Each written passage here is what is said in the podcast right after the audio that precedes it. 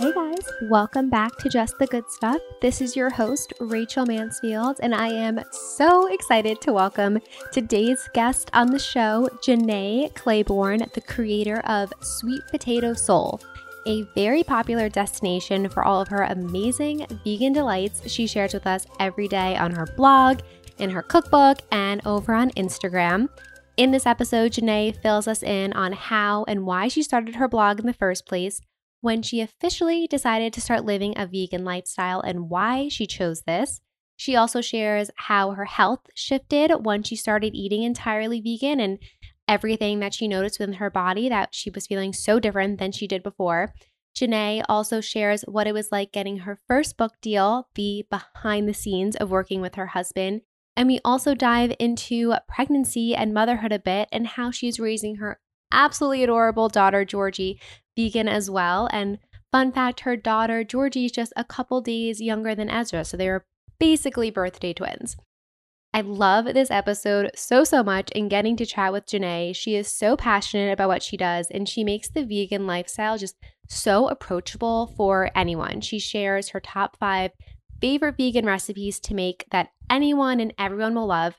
She also shares her go to sources for protein and what she eats in a day. And I really, really loved what Jenné had to say. And I mean, it even made me start being like, well, maybe I should start snacking on some more fruits and some more just wholesome things throughout the day. So thank you, Jenné, for sharing all of your insights with us. And for more from her, head on over to Sweet, Sweet Potato Soul over on Instagram, and I'm linking to everything in the show notes for you guys. If you have a moment while listening to this episode, I would love to hear from you.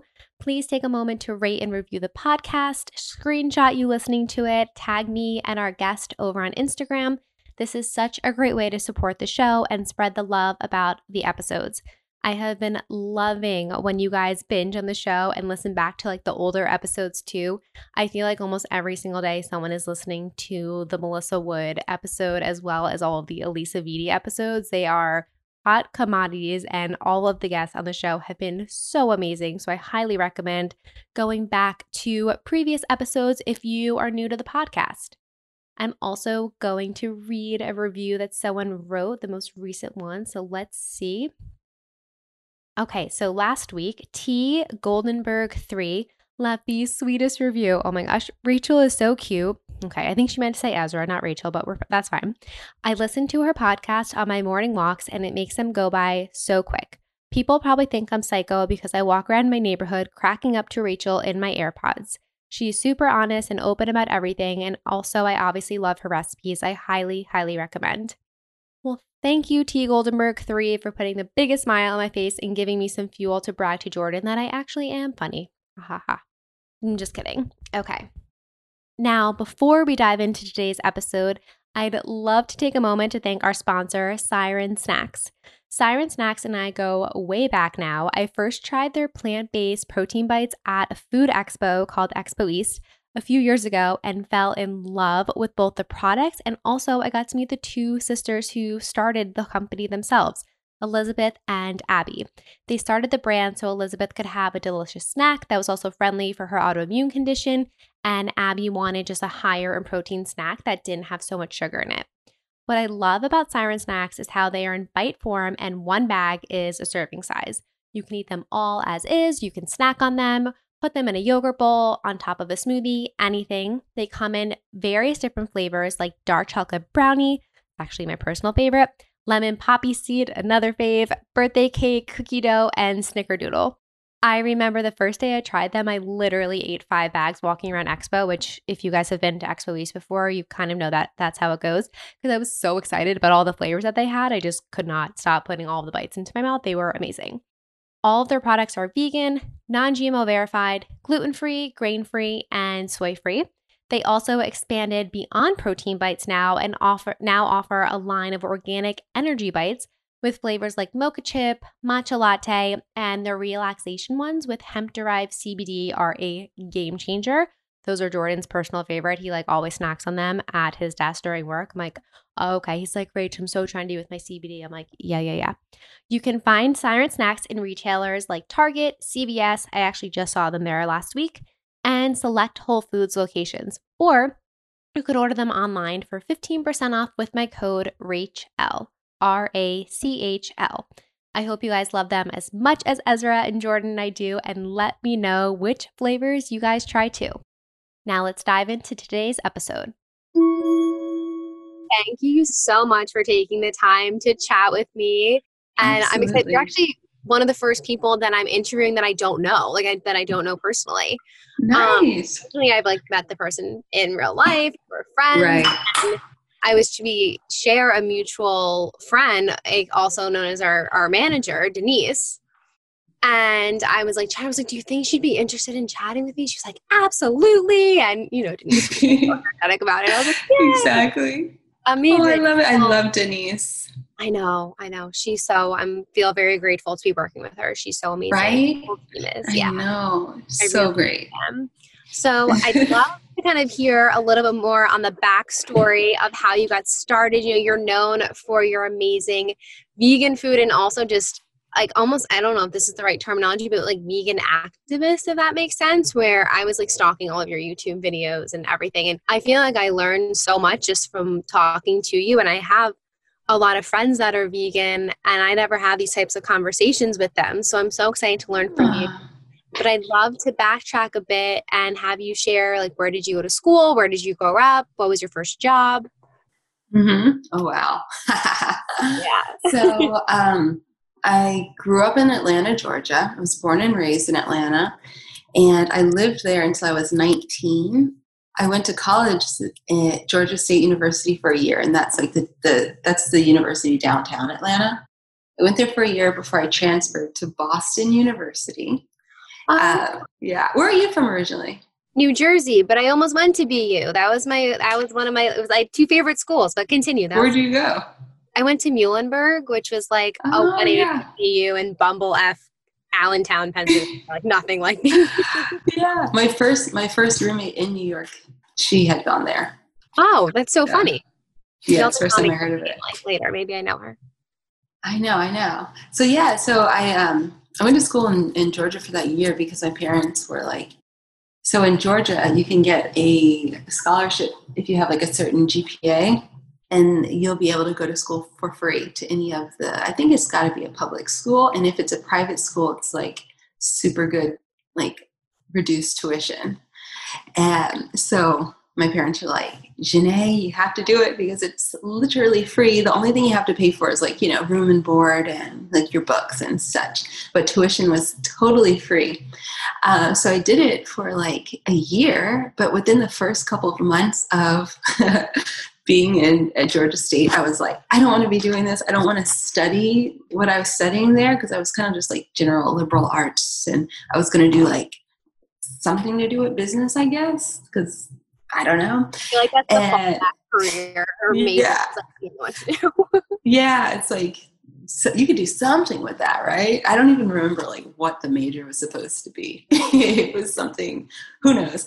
But my my best friend who had gone to school, he had gone to Boston University to study acting. And, you know, he, he left in like the end of August, and we were constantly on the phone talking to each other about this, this new program that he was about to start and the people in the program and the fact that he was studying acting, the thing both of us wanted to do like our whole high school years. And so I I realized, well, you know what? I want to do that too. I knew before that I really wanted to do that, but like actually having an idea of going to school for it, my parents were just like so against it. But once I was in at school at Georgia State, I realized, you know, this is like not for me. I, I feel so untethered. I don't know what I'm doing. I, I just want to go. I want to study acting. I want to follow my dreams. And my friend was just like, constantly encouraging me to do it and to transfer. So by that um, winter, so you know, by the end of that first semester of college, so I was still 18, I had applied to all these other schools to transfer, and I had flown to New York. Um, I think they're all, I think all my auditions were in New York. I had flown to New York to do all my auditions, all these different schools. And in the end, I ended up going to Boston University because he was there and they gave me a full ride scholarship. And it's a great program also. So I ended up going there and transferring there my um, sophomore year, and it was great. How that move? It was like what? Were your parents supportive when you were like, um, Georgia State isn't for me, time to do something else, since they were like adamant on you going there? Yeah, it was tough because they were, like I said, the money thing was like they didn't, they didn't, they really so badly didn't want me to get myself in a lot of debt because they weren't going to be able to pay for it, right? So they really didn't want me to to leave the state for that reason. But once I I paid for myself to go to New York to do my auditions, I paid for all my own applications for you know all these different schools. And so because I had done that, I think they saw how serious I was. I paid for myself to stay in New York, everything. Um, and then once I got in and I got offered that scholarship, I got offered scholarships at a couple different schools. Um, but once they saw that I was gonna like I wouldn't have to pay for the tuition and they wouldn't either, then they were a lot more open to that. Yeah. for you that's no easy feat especially at bu that's a huge school with like a lot of like yeah. intelligent people that's amazing did you like going to school in boston no, I totally did not. I don't like Boston. what did you like about it? The cold or just like cold? The cold was horrible. Like I said, I'm from Georgia. I never lived anywhere else in my life except for like I did an exchange program in Costa Rica for a summer, and like that's my vibe, like tropical. That's not warm. Boston. that's not Boston. Also, just like the cold, the the lack of diversity. So in at Boston University, I studied in the the School of Fine Arts, but inside of that school, it's the acting program, and it's a teeny tiny conservatory program you can go two routes. You can you start you have no wiggle room with like classes or anything like that. You you first year, don't matter if you're 35 years old. If you're gonna start as a freshman in that program, you have to start as a freshman, like with the 18 year olds and blah blah blah.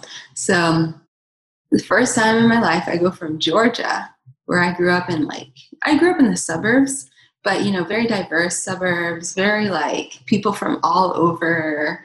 Um, i know a lot of people think of the south as like being like backwards and you know but in my experience especially in the city of you know in atlanta and like this metro atlanta it's not like that.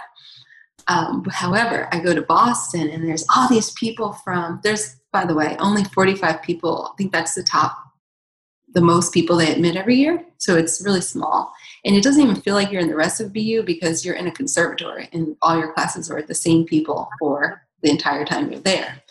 So I go there and all these all people are like, yeah, it's like a very private, very private high school.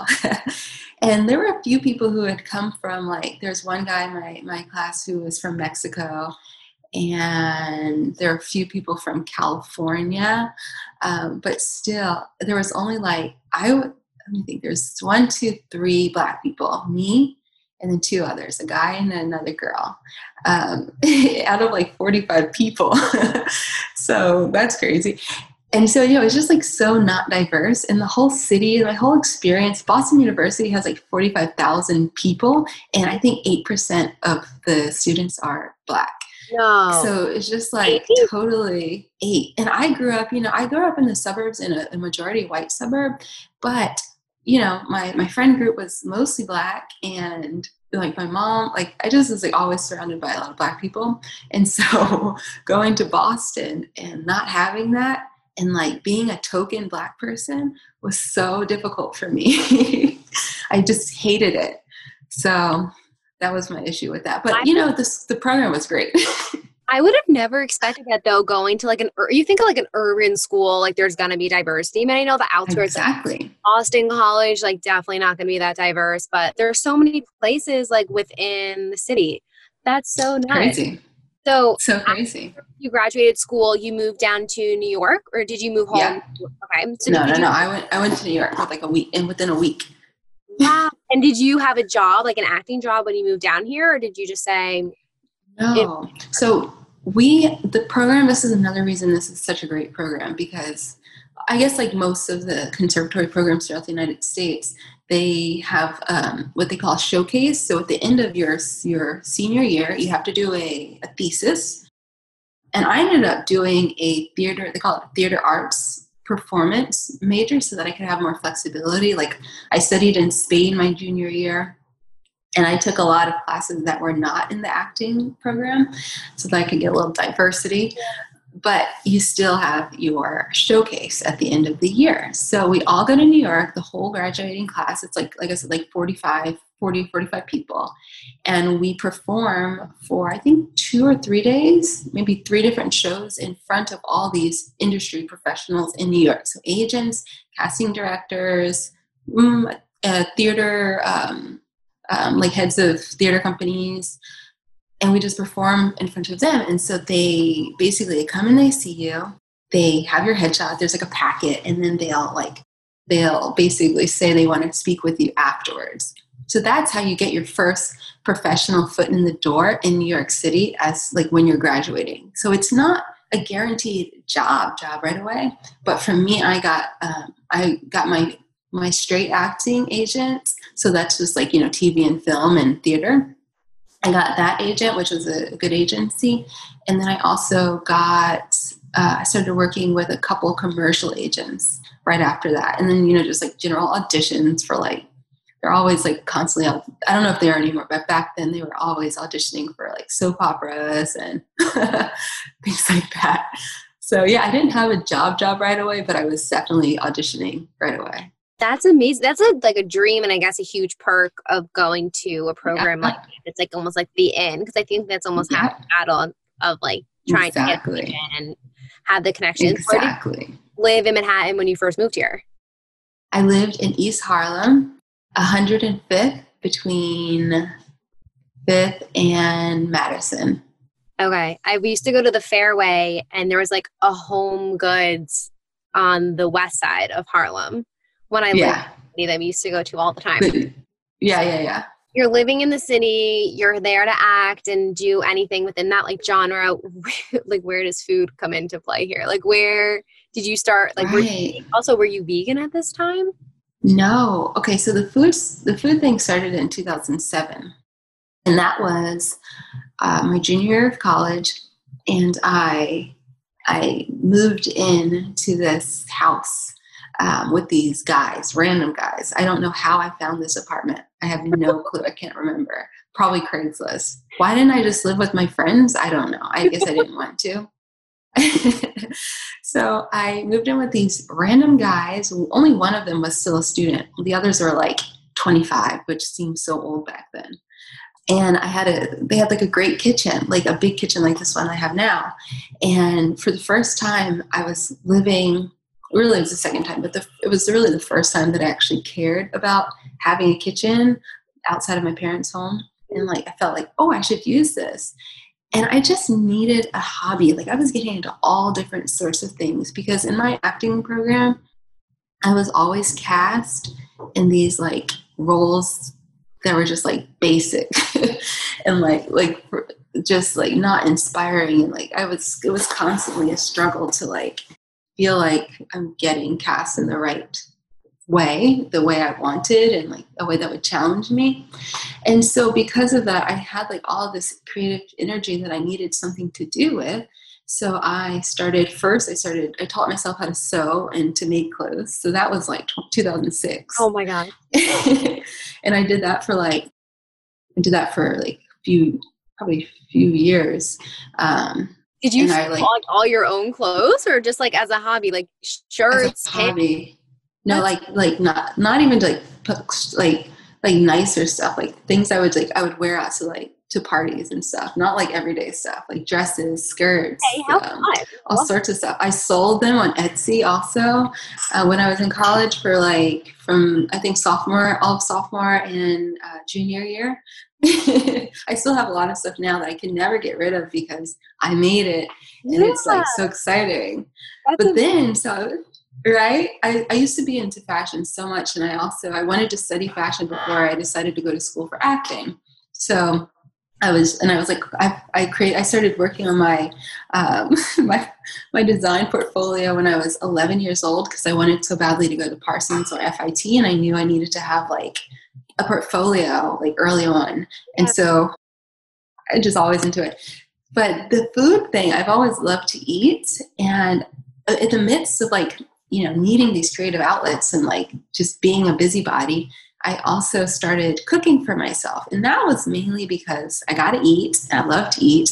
And three, because I honestly was feeling like, you know, being in an acting program, being on the track to like be a, a performer, somebody in the like the public eye, I was like very insecure about my body and about the amount of food that I liked to eat.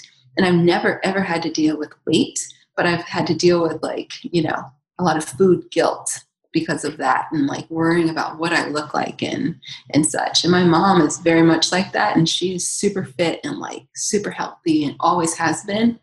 But I think because I always was just so into food, my mom could care less about food. She's one of those people who eats just because she has to eat to survive. Right. And I'm not like that. I, I, I just want to eat just to eat. But because of that, I had like a lot of like, yeah, like guilt and, and like a weird relationship with food. And so I realized if I can teach myself how to eat healthy food because by the way, before then, I was not eating anything healthy. I was eating packaged food, junk, tons of sugar. When I called myself eating healthy, that meant like eating, you know, replacing all my sugar with Splenda. um, so I was right, right. So I was like, no, I'm fine. exactly. It's okay. It's like I don't know what it is, but I don't even not to, to dog mouth um, Splenda, but I don't even know. Are they still in business? I have not seen I've, Splenda. I don't know, but I wouldn't worry about it. I don't have no idea. There's, uh, I mean, no, I already don't consume Splenda. no, no. Like the occasional Diet Coke or something. My like exactly splurge on a Diet Coke. So yeah, yeah, yeah. Oh my god, I was so addicted. Like at the same time, I was addicted because you know they're addictive. So I was fully 100% addicted to diet. Actually, it was it was Coke Zero and but you know i was trying to do my healthy thing like coke zero all the way. And and i also i never liked eating vegetables um, except for like sweet potatoes broccoli and collard greens growing up. So i was like i can teach myself how to make you know these vegetables and healthy foods taste amazing so that instead of you know binging on you know all this junk food like i was doing I can eat healthy food and I'll still be able to eat. I'll still be like happy about that, but I won't actually have to feel guilty about it. Which, you know, it's kind of like a weird, you know, it was this weird psychology at the time, but honestly, it ended up being a really positive thing because I started cooking for myself. I started learning how to make, you know, healthy food and vegetables and and like just cooking like whole foods and I, I just totally forgot about this whole impetus to like not be guilty and da da da da. Like that totally fell to the wayside, and it really became about I love cooking. It's it it fulfills this creative urge in me. I get to feed myself. I feel wonderful. I feel so much healthier, and I don't care about counting calories, and I don't care about any of that stuff anymore. And I yeah and i just like started learning more and more about nutrition also. That became more important to me. And so that the food thing by the end of probably by the end of um, by the time i graduated from college i that was my new full-time like hobby slash passion. Like i wasn't even making clothes anymore. I remember at my um, at the the showcase our acting showcase i was telling you about i was talking to one of my friends uh, we were like in a group actually, and he asked he asked me and like I guess the other people, where do you want to be in like 10 years or five or 10 years? And I remember saying that I want to have a cooking show and be writing cookbooks. and they're like, what?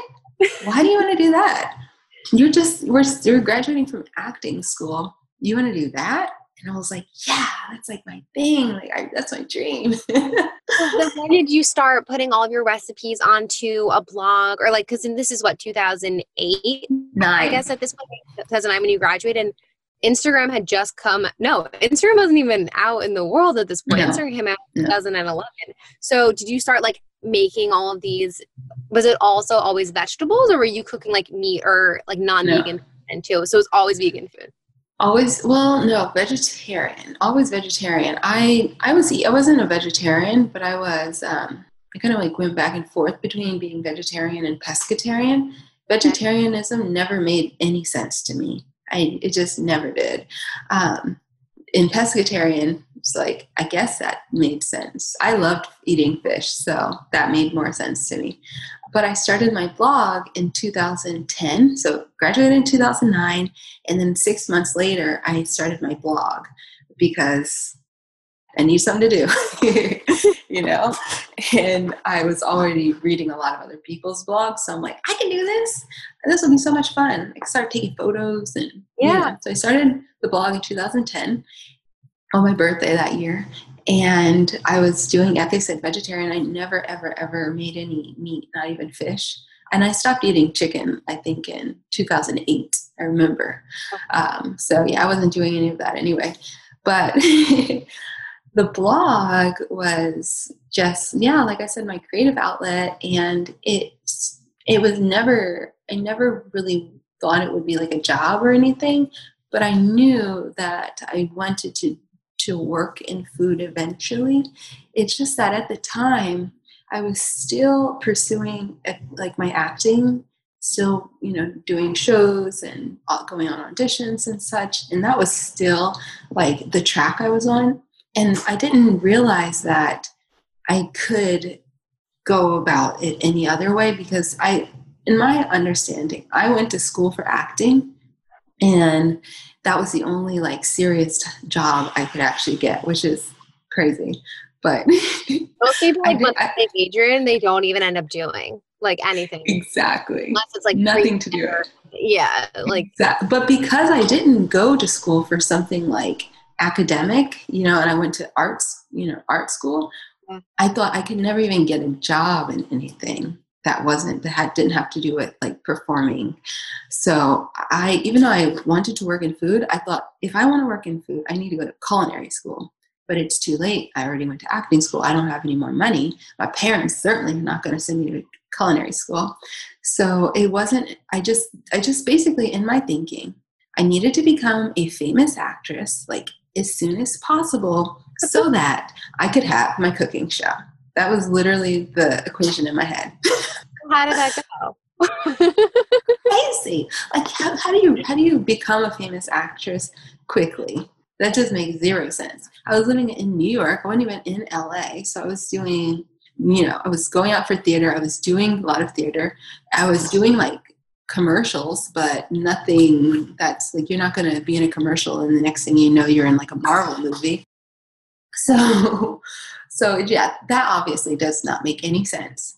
But what happened was that I was getting really frustrated with my prospects of being an actor. And just like I was not passionate about acting, especially once it was supposed to, it was like a professional thing. Like I hated doing auditions. I hated schmoozing, going to those casting director meetings and crap. I didn't like any of that. And I hated everything that I was reading. It was this like terrible, mindless, pointless you were like, bad TV. This is before yeah, this is before good TV, by the way. So nothing good. So anyway, I was feeling really down about my prospects and like ah, I don't want to do this anymore, but I literally went to school for this and like I can't get a job doing anything else except for working in this restaurant. And I was working in a restaurant, a vegan restaurant. Which restaurant? Peace Food. I love that place. Me too. Is that the one by Union Square? Yes, but that's not the location I was at. I was at the uptown location. So I was working there well long before the downtown university location opened.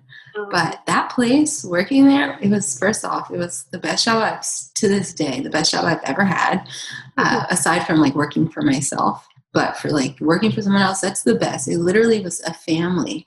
Um, the owners, I always and still do think of them as my second fathers it was just the most amazing job. And working there, I wasn't vegan. I was already like, you know, plant based by this point when I got the job. And I was working around all these people who were vegan, and they were vegan for all these different reasons for the animals, mostly, some people for health. And the food was so great, and I just like become I became friends slash family with all my coworkers, and I was just learning so much and the, like the focus on food really like was awesome to me. And then so at the same time, I'm like having this amazing experience working at this place, but at the same time, knowing that I can't do this for the rest of my life and being confused about what am I going to do. And then finally, in 2011, after a year of working at that restaurant, I become I decided to become vegan. I was feeling guilty every time I ate animal products because my friends were telling me all, all the time about animal agriculture and had probably been to like one animal sanctuary by that point. So I was like, oh my God, I can't eat these animals anymore. I can't, I wasn't even eating meat, but you know, I was eating dairy. Eggs? Oh, dairy. Okay. Dairy and eggs and eggs. Yeah. And so I was feeling so guilty. So by, I think, March of 2011, I became vegan. And that was the biggest, that was like the pivot of my life. Because when I became vegan, everything just like it was as though I like it was like an epiphany moment. Everything, all the confusion about what am I going to do with my life, and I, I don't have any skills outside of being an actor and a waitress. Everything just like made sense, and I realized I love food. This vegan thing is like I was made to be vegan it's like I feel so much better. I feel amazing. I thought I was my healthiest before until I became vegan. I I feel like I'm living in accordance with my values and just like this is just opened this world up to like oh my gosh, I can be helping people, something that I never really even thought about before. You know, like I can help other people become vegan for their health, for the animals. I can help people eat fewer animals so that fewer animals have to be born to die. I can help uh, people become vegan, which will be you know beneficial to our environment. It's like it just all made sense. like clicked for you. You felt like connected to it. It all clicked within like a week or two. And this was all before vegan. I don't consider like veganism trendy, but it was definitely before it was like yes. Like, there yes. weren't like eh, many like mainstream products. I feel like back then it was places like Peace Food and then going yeah. and buying, like tofu and like exactly. calling it a day. Did you what exactly. like what were some of like the health or just like physical feelings that you noticed like after being vegan for say like a month or two? Like people always like their skin was glowing and like their digestion was there some things that felt so good for you? Yeah, well, for me, it was those, but mostly the most important thing was my digestion because I had always grown up having all these crazy digestive issues and being going to different doctors, being on different medications, getting all these um, like uh, uh, um, like I would go to the doctor and they would give send me to a specialist, and the specialist would be like, "Well, we need to do an endoscopy to see, look down into your gut and see what's going on." And then nothing would ever come from it. And they would say, "Well, you can't eat chocolate because whatever. But they know nobody ever told me, you know, you're lactose intolerant. And I knew that I would like get sick if I ate like I never ate ice cream in my life, just like a little taste and I would get sick. Mm-hmm. So I knew, but I also didn't realize that eating even just a little bit of dairy could screw me up like my whole life up until that point. So I became vegan and by the time I became vegan, I like before that I was probably eating one some one dairy product a week, maybe tops. And I had crazy digestive issues constantly. And when I became vegan, I just gave that little thing up. I never have, to this day, those same digestive issues. So I was having like IBS, cramping, heart heartburn, just like like every single day. I have none of that has ever come back, except for like I've gotten the stomach flu, you know. Yeah, but nothing ever not and it's been it's been nine it's been not almost yeah it's been over nine years. Do you think that's also from like more consumption of fiber from like eating it, no. like really? Because i was eating fully vegan. Besides eating dairy, fully vegan. yeah pretty much at, for like probably uh, like at least six months even up to maybe to a year before i became vegan. Wow. Everything i was eating was vegan except for dairy maybe once a week so is that when you started posting all of your recipes onto your blog? Like when you're working at Peace Food? Like when did yeah. you stop working like at another job to pursue your blog full time? Was that was was that still happening? Oh wow. Oh yeah, no, that was a long time later.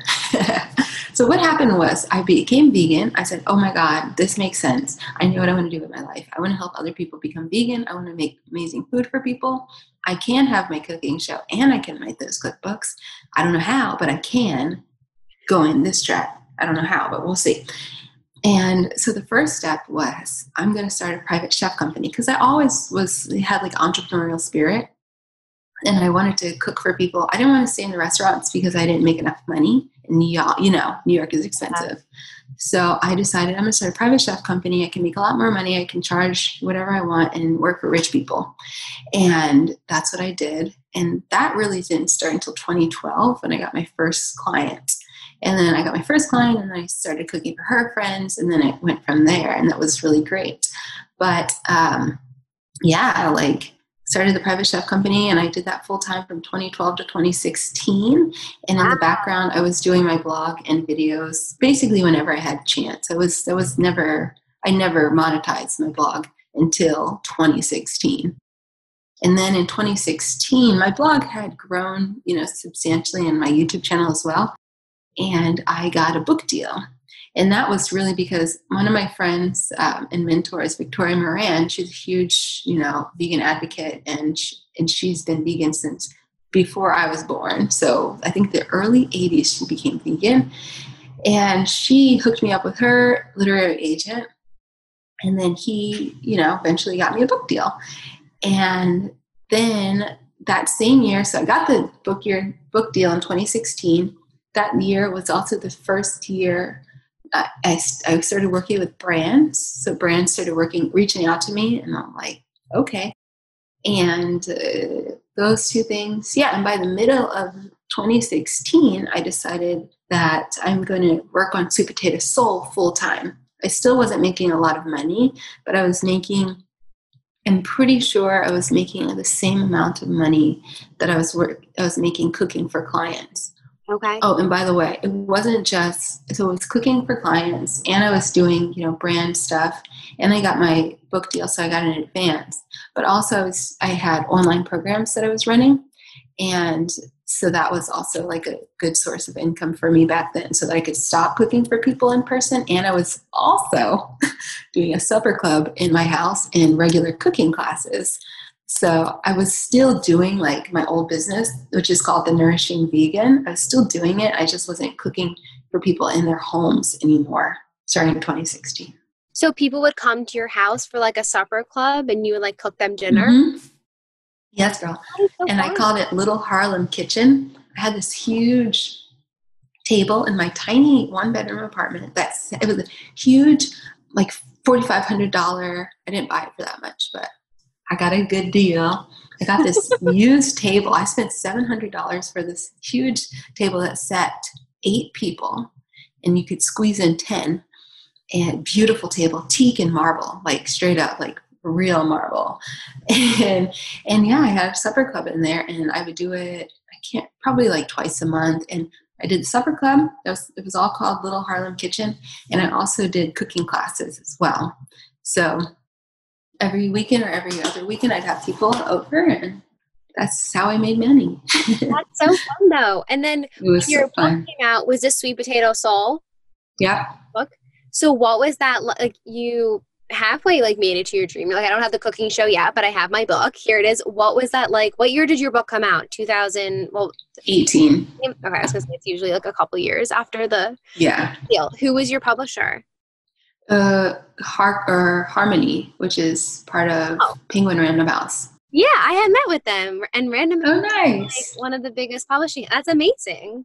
Yes, it was amazing. It was huge. It was like it was definitely what they call a dream come true. At one of those moments where you're like, okay, Jenné, like I'm on to something. Like, let's keep this going. Yeah. When did you move out to LA? I moved out here in 2017, actually. So when did we move here? August. No, July. July. It's almost it's three years now, basically. And what made you move out there? We needed better better weather. We still wanted to be in a big city, um, and we were kind of searching. We weren't sure. We don't have any family out here, but I have a lot of friends out here from school. My best friend Colin, who I mentioned, the one I went to school with, and then he went to BU, yada yada. So he lives here, and I've been visiting him and my other friends for years since since graduation. So yeah, I felt like yeah, let's go out there and see if we like it. And and by we, do you mean you and your husband? Yeah, me and my husband. Yeah, and we've been together since 2000. Um, my God, 2008. And I almost forgot. Hmm? Is he vegan too? Mhm. Yes, he is vegan. He's been vegan since 2012. That's so nice. So now you guess you don't have to cook more than one type of meal for everyone. Oh no! Oh no! no, no. Not happening. So let's chat a little bit about like the vegan lifestyle, like food. So, because I when I posted on Instagram that I was interviewing you, there were so many questions about living a vegan lifestyle, like all different things about like your kitchen and what you cook and like pantry staples. So, the first thing is, what are your like five go-to recipes from your blog that you think are like great introductory like vegan recipes if like you're new to eating vegan like what are five that are crowd pleasers usually no matter what Okay, crowd pleasers. I mean, kind of depends on like what you like, but I'll tell you the most popular ones on my website are this cauliflower fried chicken, which I mean, obviously everybody likes fried chicken. So, cauliflower fried chicken. And what else is the most popular? Um, right now, I keep I keep posting it because it's so okay, a few things. So tempeh tikka masala, one of my favorite things. There's this coconut black bean stew that I do in the instant pot. That's on my blog, and it's like a repeat. I put I posted that in probably 2012, and it was so popular. And then I just like redid it for the instant pot, and now it's even more popular. So that, and I also um, just posted the other day, which is one of the most popular recipes. It's a I call it the better than Chipotle burrito bowl, and it's made with like this walnut lentil taco meat. It's very delicious. But also, just a lot of my a lot of my food is is like easier to prepare, and that's like my goal for people to, you know, the recipes to be very approachable and easy for even people who don't consider themselves like really good cooks. Like my mother, she makes my recipes. And if my mom can make them, that's good because she doesn't have a lot of patience in the kitchen. She wants it to be fast and easy and taste really good. So that's my goal. So does your mom eat primarily vegan now too no, not 100%. She's always been, um, so we grew up not eating any red meat, just chicken and fish. And honestly, now looking back, we were predominantly what they call plant based now. Um, very mostly just vegetables and beans and things like that growing up. But my mom, she eats fish now. No chicken. Nobody in my family eats chicken anymore since I'm not- 2008. person either when my i was growing up Mhm. my mom would make like grilled chicken or my dad and i like just didn't like the taste of it i'm like guys i don't like the taste of it i was actually pescatarian for five years i didn't eat Mm. I ate like fish and maybe eggs like once in a while, but my version of eating fish was eating salmon. I didn't eat any other. Yeah, we ate a lot of that. When you like when someone comes to you and they're like, Jenné, I'm thinking of becoming a vegan, like what are your tips for transitioning into a vegan lifestyle? Like I feel that it would be so hard to just like go cold turkey one day. Like do you have any tips on how you can go from being a complete like meat eater and like carnivore to to being vegan? Yeah. Well, what, so really easy way to do it nowadays, especially because there's just so much available for replacements on the market, is just replace the animal proteins and animal products in your diet. You can still make a lot of the same thing. If you're just eating like only fish, that's a little bit more difficult to replace because you can't just buy like not yet yet. Um, just like you can't just buy vegan salmon fillets. I'm sure that's coming soon. Yeah, yeah. There's gonna be no excuses. But yeah, if you're used to eating like chicken products or definitely beef products, and there are vegan alternatives on the market that you can just buy and prepare in the exact same way. And I also do think it's important to to keep making things that are like that you like already. So when you become vegan, that doesn't mean you have to totally change all of your taste buds and everything that you like because you know flavoring seasoning is is usually like 99.9% of the time is vegan anyway. In food the way you prepare food is not vegan or not vegan like grilling and baking and such. So you can still do that. You can still have a lot of the same flavors. You can veganize a lot of your fra- your favorite dishes. So whether that be you know your favorite pastas or your favorite enchiladas or whatever you can veganize them. And if you can't veganize them on yourself on your own you can find recipes you know with vegan versions. And i also think like for like the actual transition you know you can start crowding out some of those animal products by using eating more plants um, using vegan alternatives instead of animal based products.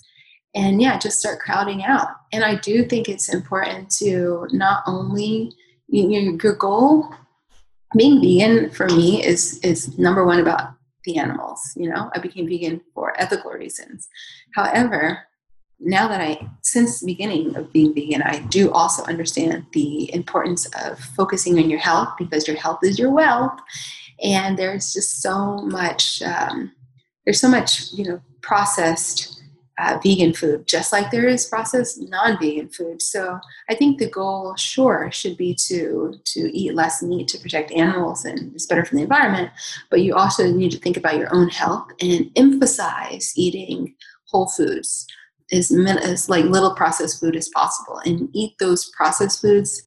You know, your goal should be like I'm only eating processed foods like ten percent of the time. I think that's one of the common denominators between really any quote label or lifestyle is like to eat whole foods mm-hmm. and like mm-hmm. you're like like there's especially now there's processed foods for everything everything and like there's so many like labeled as vegan and you look at the back and it's just like corn this like canola oil this like fake flour this and it's like that's not even food like that's just yeah. you know it's yeah purpose like like usually if you are becoming vegan it's for like health reasons or like some type of exactly. ethical reasons but that's a whole different purpose. What yeah. are some of your favorite like, go-to protein options for vegan? Like do you like the beyond i've never had the beyond burger. Do you like it? Oh wow. Yeah it's, it's good. I've never had a real burger to be honest so there you go. Full disclosure but i do like it. I don't like stuff like that often though yeah. because it's just like too much. I love vegetables now. I love like my my protein options mm-hmm. um, are like I love lentils, tempeh, tofu, all beans. I love beans. Yeah, I mean that's usually my focus. Like I was saying, the um, lentil walnut meat that I make is an amazing replacement for ground meat in you know tacos or bowls or whatever.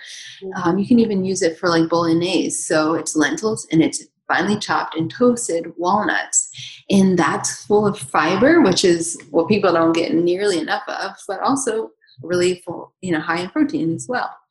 And I think you know because you're able to season it in a way that is familiar to people that's a really good a good recipe to start with that's like I used to make these walnut taco meat taco bowls like years. I think when I lived in the city. Now I, I live in Hoboken, which is like a few minutes outside the city. Yeah. I used to make all the time, and I was like, I'm I'm I'm like an equal opportunist. Like nowadays, like I'll eat anything. Like I love going to a vegan restaurant, but like I'll also go to like a Belcampo and get like I'll just I dabble like here and there. But every time yeah. I try something, what was it? Oh, the Sakara Life meals too. Like when I've tried mm-hmm. those, all like I'm like these are delicious. They have this like mm-hmm. burger that's so good and like mm, love beef now burgers. It's, like it's made so much easier than when you had first started with tasty yeah. like alternatives. What yeah. is one of your like usual days of eating? Like when you wake up in the morning, like through the end of the day? Yeah. Well, I usually have uh, steel cut oats for breakfast, even now in the summer, just because it's so easy and and I'll be sick, sick, sick, sick, sick of steel cut oats, but I still eat them. I still eat them every day. My dad, he's had oatmeal every morning. He's 57 since like I'm telling you, every single morning. That was one of the reasons why I started my blog on oatmeal is because he I grew up having oatmeal for every single morning my whole life.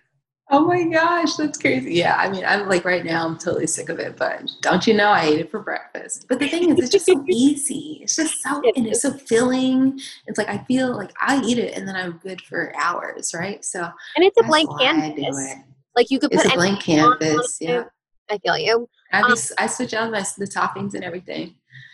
but I eat a lot of fruit. Okay. Do you usually do Let's like see, yeah, first thing breakfast and lunch? Uh, I usually eat fruit first thing, first thing. Even before, I don't even have time to. I, am too hungry to wait for my oatmeal in the morning. So like I'm sitting here in front of my in the kitchen. So I open this melon. I don't know what kind of melon this is, but it's delicious.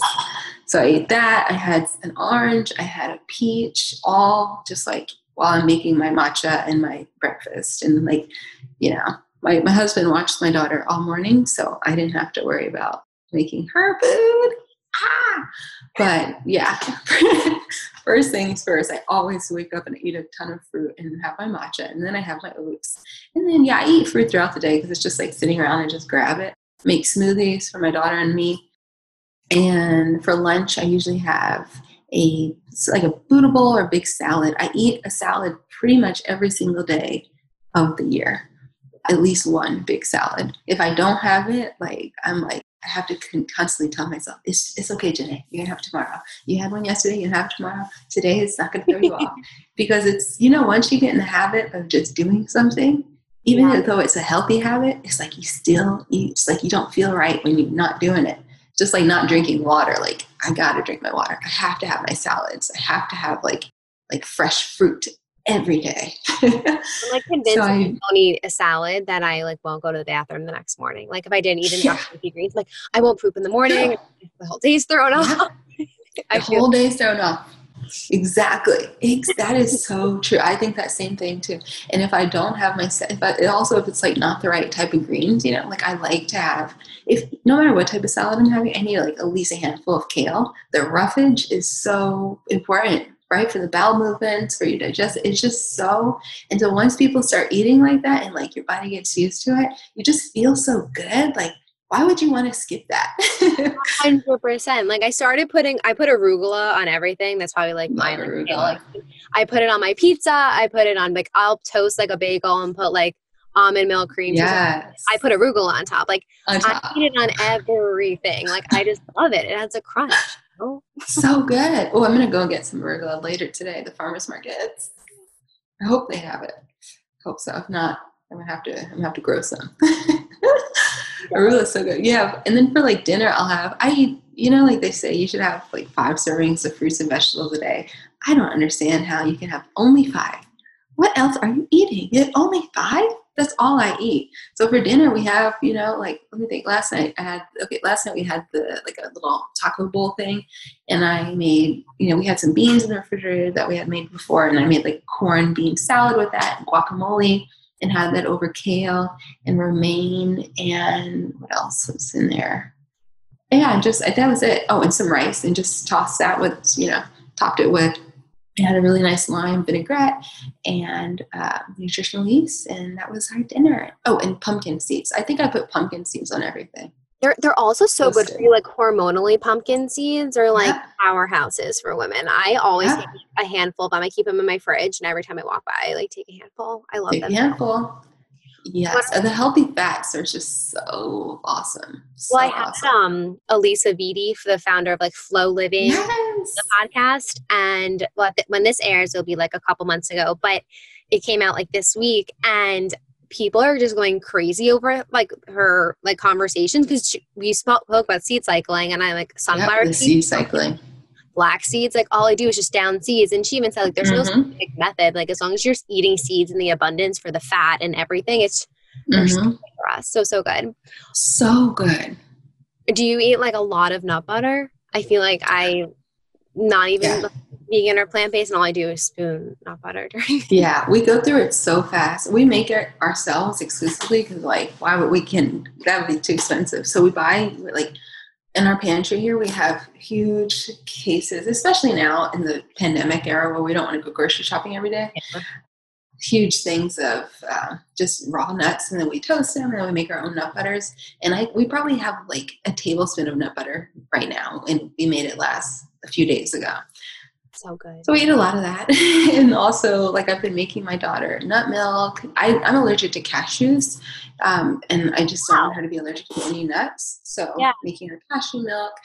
And uh, another good thing, I need to post this to my blog, but when I was pregnant, one of my friends who's Ethiopian American, she told me about this drink that the midwives give to women in Ethiopia to help um, speed their labor and also just like just uh, help them in Oh, labor. wow. What is it? Yeah, she. So she, it's simply you toast. I can't remember the name of it. I'll have to look it up for you.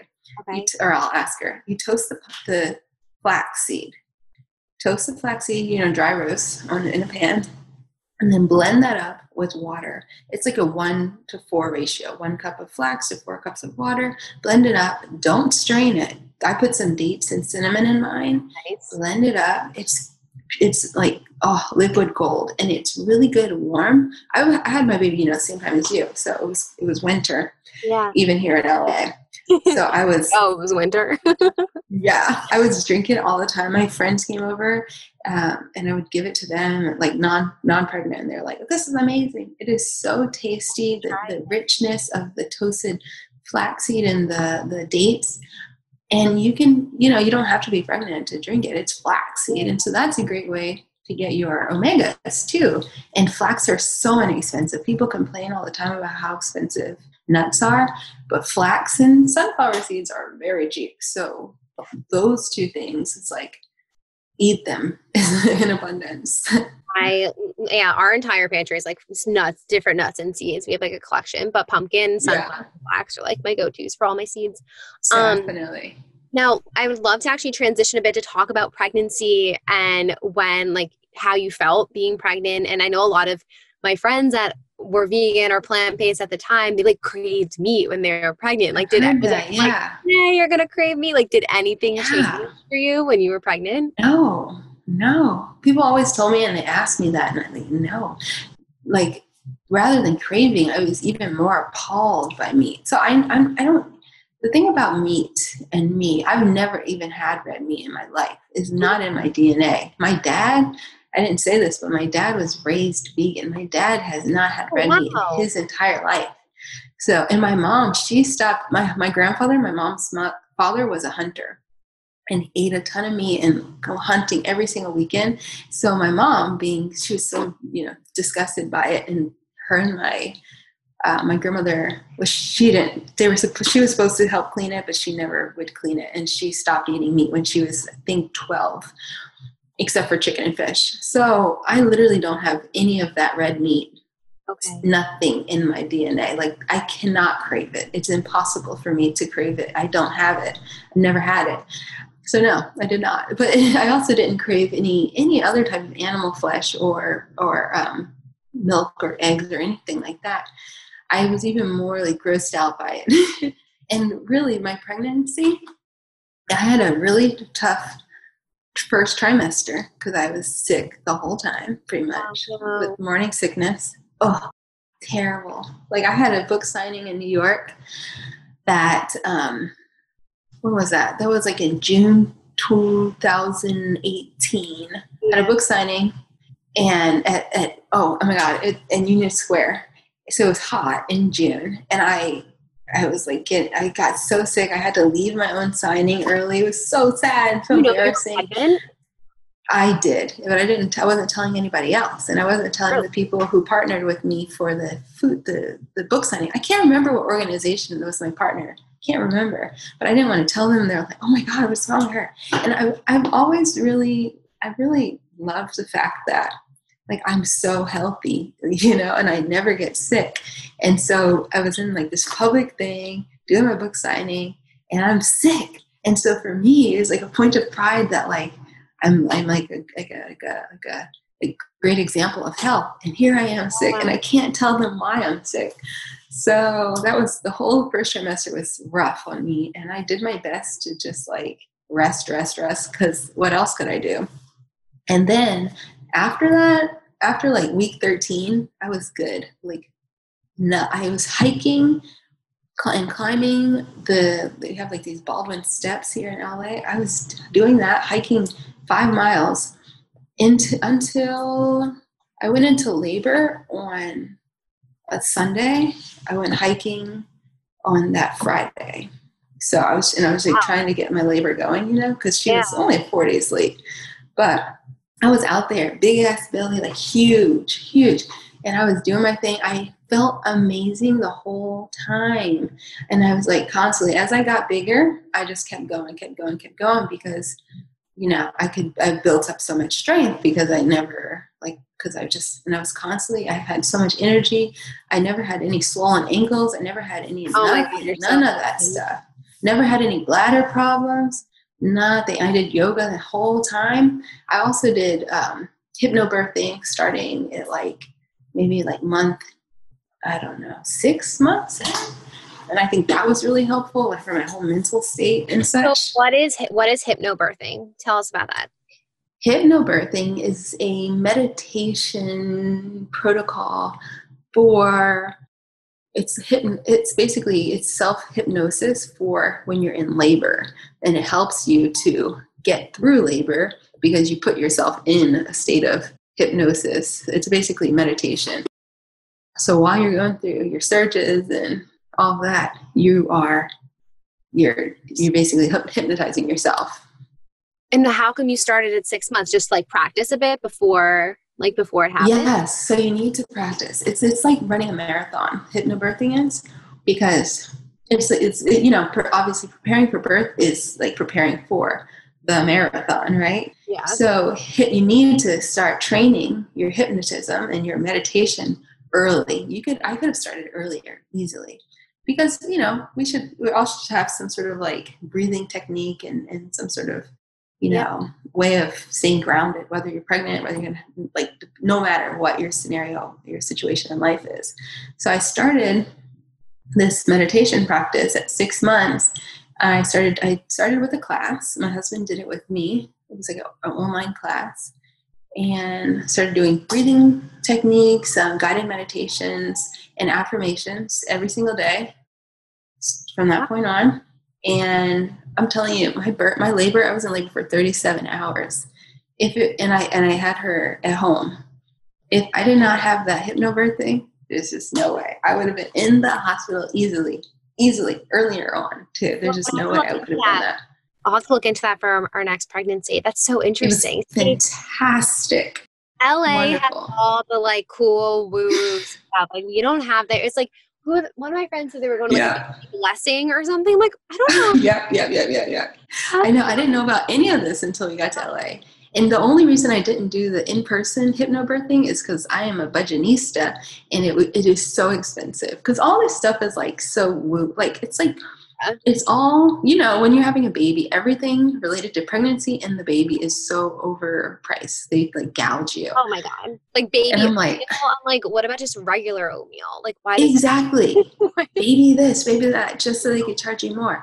So i'm like oh no i'm gonna find this i found this great online program and i did it from home and it was awesome and i got all the benefits and i saved hundreds of dollars. I and, and you can even find stuff for free on youtube Exactly. I mean, I'm very like cheap in a lot of ways. Like my tripod is stacking books. Like I just mm-hmm. like when I can be, and those. That's always that's the way to go.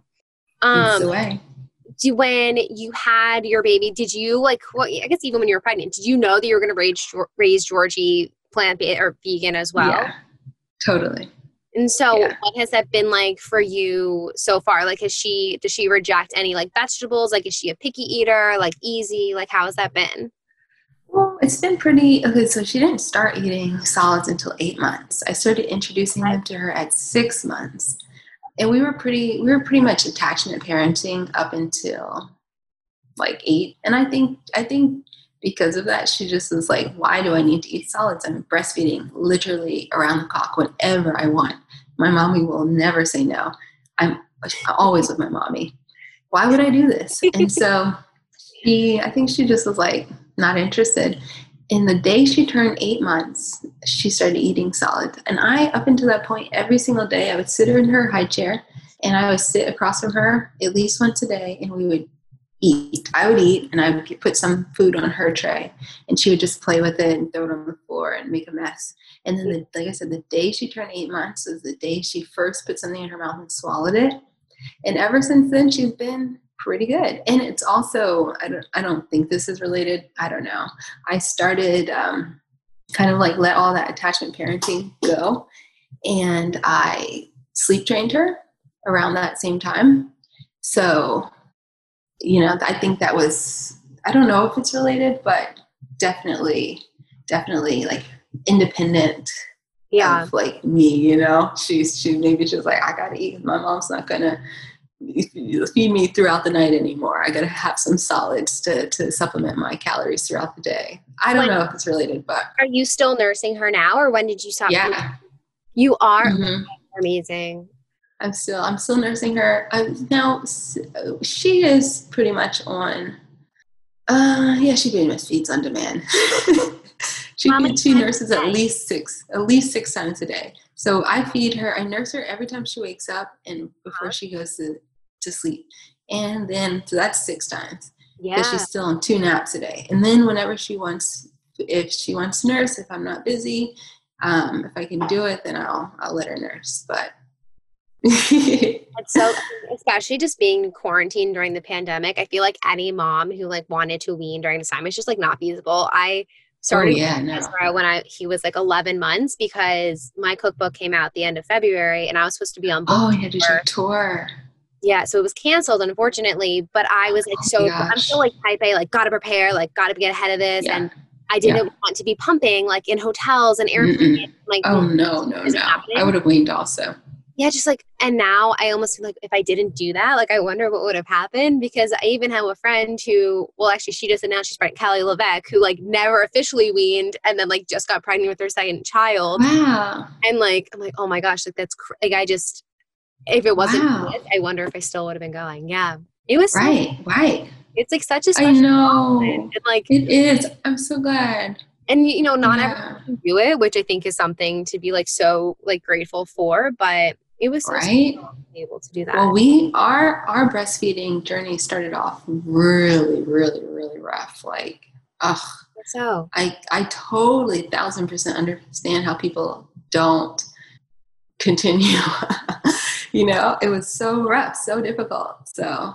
The first ah, four months of nursing no, no sorry first four weeks i was like i think i'm gonna make it like I'm not gonna make it. Like this isn't gonna go definitely. any better. Definitely, no. definitely. That's what then they, they say. Get through the first month, and it's like easy to say before you like have the kid because like a month doesn't seem like long, but when you have the baby and it's like not going well, four weeks is an eternity. It's like Gosh. I feel you. I feel you. I remember just saying like, I don't think I'm going to do this, and my mom being like, yeah. "That's why I didn't do it. This is too yeah. hard." And I'm like, "No, I'm yeah. going to try. I have to try anyways." Do it. I got to do it. Yeah, I'm glad I stuck with it. oh, that's amazing, and it's like good for them. It's like such good nutrition yes, and good for exactly. Their do you plan exactly. on kids? You think in the future? I mean, I would like to. I would like to, but we'll see we'll see because we've always talked about having one biological and then adopting but now that i've gone through the whole like process of like biological and like breastfeeding and stuff i'm like i'd like to do that again you know so girl i don't know no time soon i can tell you that I know. I always say though, like for the second kid, how many things will be like not different, but just more laid back. Like I was yeah about like having to pump every few hours, and like if Ezra was napping, like pump. I still like there's so many things that mm-hmm. I feel I'm going to be like so about with my so second true. kid, and it's just not going to be as totally. Like, you know, like neurotic. Uptight. Oh my gosh, yes, thousand percent. So, what are you going to do? Like, if say, I'm, I obviously I'm not a psychic, I have no idea if this will happen, but say in like ten years, Georgie comes home and she's like, "Mommy, I want like a Shake Shack burger." Like, how do you think that you would respond respond to that? Like, oh man, I would be like, "Girl, what do we do wrong? Did I nothing? Did I teach you nothing? But the, but you know, like I would totally be like that. I'd totally be upset. I'd totally be like, feel feel like I, I did something wrong. But at the same time it's like they're their own person especially you know if you're if they are able to you know 11 years old by the time i was 11 years old me and my friends were you know walking to places and getting food ourselves. So by that point they really she really can do whatever she wants and, and it's her body and it's her life. So what what control do i have over it? So that's how i feel. I feel like i don't know be just disappointed and and then yeah that's it I almost feel it's like that for any family or home that's going to like instill like quote healthier eating habits, like how all the food here is like organic and non-GMO, but like when mm-hmm. as we go to the play date, like that mom could definitely have like Cheetos and Pop Tarts, and like exactly. I have no control for like what he's going to exactly. But, like, and you don't want them to not like. I, I feel like even though for, for when it comes to animal products, like my my mo is just like my parents with me. I never I never even rebelled and ate red, red meat or animal um, yeah pork or anything like that. I never did because my parents, the way they spoke about it, the, the way I understood the reasons that we didn't eat those things, it was very clear. And it was a point even of pride for me. And especially, you know, growing up, I don't know if it's especially, but, you know, growing up in the South, it was like, I was like, I was like the weird one for not eating those foods, but at the same time, maybe it's my personality. There was like I kind of liked that. I was different, you know. Yeah. And I, like I could tell them why. so uh, she could be like me, or she could be totally opposite and just totally like want everything that we don't have at home. And yeah.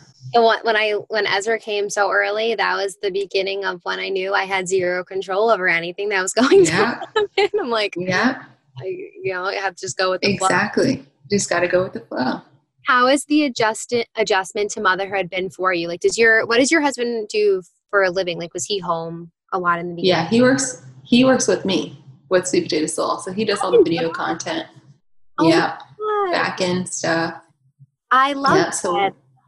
Yeah, it's good. It's hard though. I don't. I don't know. Working together is difficult. We've been doing it together, um, working together since 2016. So it's been a long time, long time. And and like, yeah. So when we when Baby J was born, we totally did. Um, the plan was to do three months. Me, like maternity, not working whatsoever, and he was going to do a one and then do like I don't know what else. I can't even remember. But ended up us both like that first month was so difficult. And then we didn't get back to like life until month two. And so it ended up the both of us were not working for three months, which we planned for and we like saved for and everything. So it was fine. But we neither of us worked for three months. And it was awesome. Like no the only worries was like the baby and enjoying her. It was so good. I loved it. I feel so fortunate because I know most people don't get that, and not not here in this country at least. But such a gift, so fortunate. Especially you weren't even near our family, and we still had that gift. But yeah, the transition has been difficult, especially because we work together. We we were living in a very small apartment also in here in LA. We just moved into this new place two weeks ago. And oh, in our little apartment, thank you. The little apartment was 620 square feet. This one is 1800 square feet. Nice. So big upgrade. It's two floors, as I'm sure you saw. Yeah. But yeah, it was just so hard with her and both of us at home. And then like we we hired um, our parents came and helped at first, and then afterwards, like a few months later, we hired us um, a postpartum doula, and but it like didn't work out because we were like all on top of each other. It's just such a challenge. But aside from that, especially now that we have a bigger place and we have more space, it has been a lot easier. You know, just like I can sit here and talk to you right now privately yes. for the first time in a very long time. No, it's hard. It's like this quarantine. I was mm. you kept saying, you know, people are either going to come out of this with pregnant, or they're going to come out of this or divorced, or like big life changes. And really, someone even like DM me to one of my stories yesterday and was like, I feel like you and your husband are so much closer after this quarantine. Yeah. Which like it's not true because Jordan and I have been together for 10 years. Like I was 19 when we started dating. Like we were in oh, wow but he works in finance. He's never home. So oh, right. Just, it's just now he's home. Yeah. So like people are getting yep. to see the behind the scenes. Like, no, we're the same. But like yep. you just actually see that I have a husband and I'm like, Yeah. exactly, exactly. It's but so true. Well, we were like Sorry, go ahead. I was gonna say we were my husband was working since he does since he's editing all the time. He was working, he was like going to a coffee shop and working every day yeah. up until the quarantine for like many months because I had an assistant who was coming over to help almost every day and he was just too small for all of us to be there and the baby so he was leaving but then yeah the quarantine hit and like oof you around too much. Yeah, That's definitely been the feeling. Do you have an assistant that works with you for your business? Not anymore. So she stopped. I we stopped working together when the quarantine hit because she couldn't come over. She was helping me like, like actual filming and photos and things like that. And yeah, and ever since then, I've been doing it all myself. Even filming, I film everything by myself because my husband and I used to do it together, but we have a clash of personalities when we film together. Okay. I do it all myself. you are like further proving the point that I'm never hiring Jordan to work. No. It's nah. hard. People are like, "Are you Jordan ever going to come in house?" like the only way he'd come in house is if I launched a product and he ran that product, which is like a yeah. different key of what I do. So, yes, exactly, exactly. No, That's it. Hard. And like yeah. I like literally eat him up and then spit him out and like yeah I just would imagine. That's how I am. That's how I am. It's just I don't yeah, I don't know how he does it. I don't know. They say behind every like quote successful business or brand, like there's usually a lunatic behind it. So I fully yeah. that, like I would not be totally with 100 totally hundred percent. So what do you think is next for Sweet Potato Soul? Um, I don't really know. Not yet. Um, I'm I'm exploring you know the possibility of writing another book because I have all these ideas and now have a big kitchen so I can actually yeah. do that again. Uh, exploring that possibility. Also, obviously, you know, the YouTube channel is great, but I still want to have a show that is is not fully produced by me. You know, because it is so much work to produce a show on your on your own for YouTube and star in it and film it and just everything. I just I want to do something bigger than than than this. So and I still really want that. So also I have another I have a business idea that I've been thinking about for about a year and a half now. No longer, maybe 2 years now that I've been like that has nothing to do with anything that we have been talking about today, um, except for it's in the it's in the vein of like it's it's in the vein of sustainability and and and and yeah yeah eco such. So I'm like I'm thinking maybe I'll just see, keep, keep not do any not make any drastic moves as far as Sweet Potato Soul goes, but actually start putting more of my time and attention into this new thing because it's it's actually it's an invention. So yeah, putting more attention and time into that so that I can actually launch that because I need it like tomorrow or like yesterday. Oh, I so I is. gotta get it started. Stay that's tuned. I know, I know. Don't do any spoilers, but that's so crazy. um, yeah. I have like five questions that I ask guests at the end of every episode. So I'd love to ask you them. The first one is what is one wellnessy trend that you buy into? Hmm. Wellnessy trend that I buy into. I mean, oh, I, I don't know because I'm like, what is the trend? Oh, totally matcha. A lot of people say matcha for sure. Definitely. What's one wellness trend that drives you crazy, like a pet peeve? Um, I think keto. Honestly, same. I was just going back and forth with the brand about a caption, and they wanted me to include something about keto, and I'm like, but I'm not. It doesn't make any sense. It's like keto. Keto does me crazy vegan, gluten free, paleo, whatever, that's fine. But for some reason, keto right. doesn't resonate. Keto. No. Exactly. And people trying to be vegan keto now too, it's just like, oh no, please don't. That, that's just confusing because so much of keto is like cheese. I so, know, and like no carbs and stuff, and like vegan, like vegetables, like like beans are like all carbs. Like, what are you eating? I, I don't know. I would starve. Know. Literally starve. I would starve. um, what if you weren't on this career path? What would you want to be doing? Hmm. My invention that I can't disclose. um, and then the next question is your go-to fast food order growing up, and at what chain? Girl, I'm embarrassed, but I'm gonna tell you. Chick Fil A. I can't tell you what number. I don't remember the number. I feel like it was a number six though, but I don't know. I've but never Chick Fil A. Wow. Yeah, East Northeast. Yeah, because Chick Fil A is Georgia through and through. But the, the chicken nuggets with the waffle fries and extra barbecue sauce. Mm. That was it. One of my best friends lives in Cartersville outside of Atlanta. Oh, yeah, yeah, yeah. And every time she goes to Chick fil A, I'm like, I'm going to go one day, one in Manhattan, but I'm waiting until Ez wants it. Oh, so yeah, they have it there. Them together so like we can like. Oh. I mean, I, but you know, obviously I could still, I mean, I don't know. I don't know. They should definitely, if I could still eat the fries, then I could go there. I'm pretty sure they're vegan. Yeah. But like, I'm not gonna go in line. You should see the line. Also, by the way, the iced tea, I would get a sweet iced tea because I am from Georgia. Sweet iced tea, big, like extra size. Like that's all vegan, but I just can't. I just can't. I gotta just make it at home.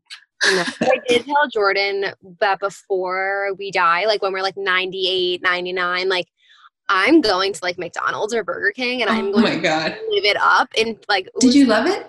Days. What? Oh, didn't you loved it when you were a kid? Oh, when I was a kid. Oh yeah, I was like binge eating Pop Tarts, Yodel. Oh my gosh, yeah, yeah, Pop Tarts. Now Gushers. Oh my god, Gushers! I used to have those in my lunchbox. So good. Yep.